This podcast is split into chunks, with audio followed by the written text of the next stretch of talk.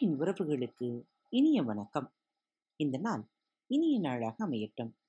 இன்று தென்கட்சி கோ சுவாமிநாதன் அவர்களின் தொகுப்பிலிருந்து இன்று ஒரு தகவல். அந்த காலத்திலே ஒருவன் கடல் வாணிபம் செய்கிறதுக்காக போறான்.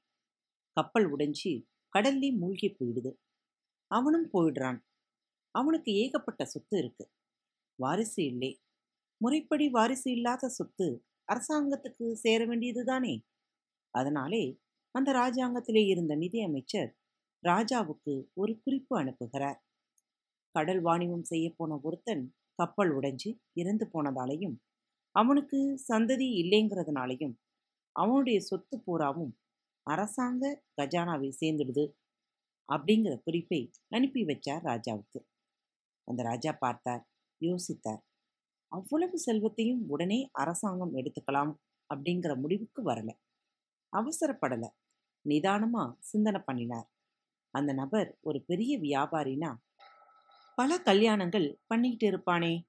அப்படி இருந்தா அவனுடைய மனைவிமார்கள்லே யாராவது கர்ப்பமா இருக்கிறாங்களான்னு விசாரிக்கணும் அப்படின்னார்.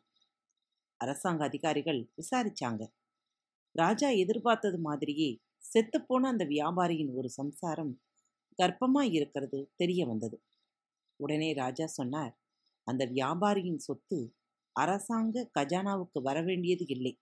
அந்த செல்வம் பூரா கற்பத்திலே இருக்கிற அந்த குழந்தைத்தான் சேரும் அப்படின்னார். இப்படி தீர்ப்பு பண்ணின அந்த ராஜா யார் தெரியுமா? துஷ்யந்தன்.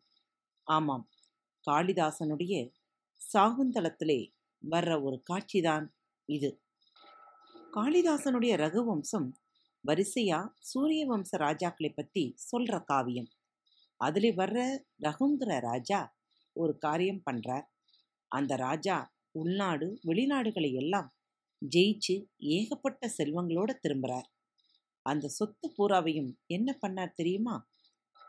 விஸ்வஜித் அப்படிங்கிற ஒரு யாகம் பண்ணி அத்தனை செல்வத்தையும் தானம் பண்ணிவிடுறார். தட்சிணையா வேற கொடுத்துடுறார். ஏற்கனவே இருந்த சொத்துக்களை கூட தானம் பண்ணிவிடுறார் அந்த காலத்திலேயும் ஒருத்தர் ராஜா ஆகணும்னா அதுக்கு முன்னாடி அதுக்கான யோக்கியதையை சம்பாதிக்க வேண்டியது அவசியமா இருந்தது. குருகுல வாசம் பண்ணணும் சாஸ்திரங்களை எல்லாம் தெரிஞ்சுக்கணும். தர்மத்திலையும் பண்புலேயும் அவங்க உயர்ந்தவங்களா இருக்கணும். ராஜாவா ஆகி வெளிய விரோதிகளை ஜெயிக்கிறதுக்கு முன்னாடி காமம் குரோதம் இது மாதிரியான ஆறு உள் விரோதிகளை ஜெயிக்கணுங்கிறது சாஸ்திரம். ஒரு ராஜா ஜனங்களுக்கிட்டே வரி வசூலிக்கிறது எப்படிங்கிறதை பற்றி கூட அப்போ சொல்லி இருக்கிறாங்க.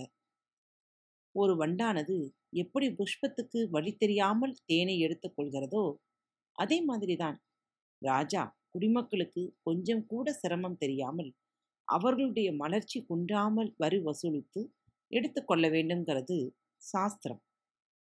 இதையே இன்னொரு உவமையாலே அழகா சொல்றார் காளிதாசன். சூரியன் எப்படி பூமியிலிருந்து நீரை உறிஞ்சிக்கிட்டு அப்புறம் அதையே மழையா பொழியுதோ அது மாதிரி. அந்த ராஜா திலீபன் குடிமக்கள் கிட்டே இருந்து வரி வசூல் பண்ணினதை அதுக்கப்புறம் அவர்கள் நலனுக்கே செலவிட்டான் அப்படிங்கிறான். அதனாலே ஒரு தேசத்துக்கு ராஜாவா இருக்கிறதுக்கு சாதாரண விஷயம் இல்லை.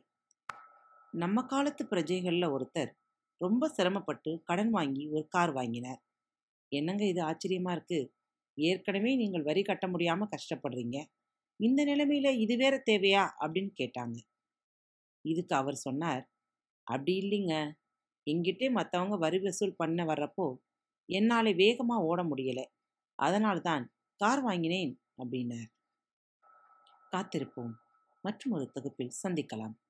நன்றி. வணக்கம். வணக்கம் நேயர்களே. திருக்குறள் வலையொலி பக்கத்தை சப்ஸ்கிரைப் செய்யாதவர்கள் சப்ஸ்கிரைப் செய்து கொள்ளுங்கள்.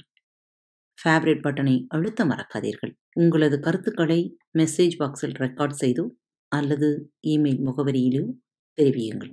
மீண்டும் சந்திப்போம். நன்றி. வணக்கம்.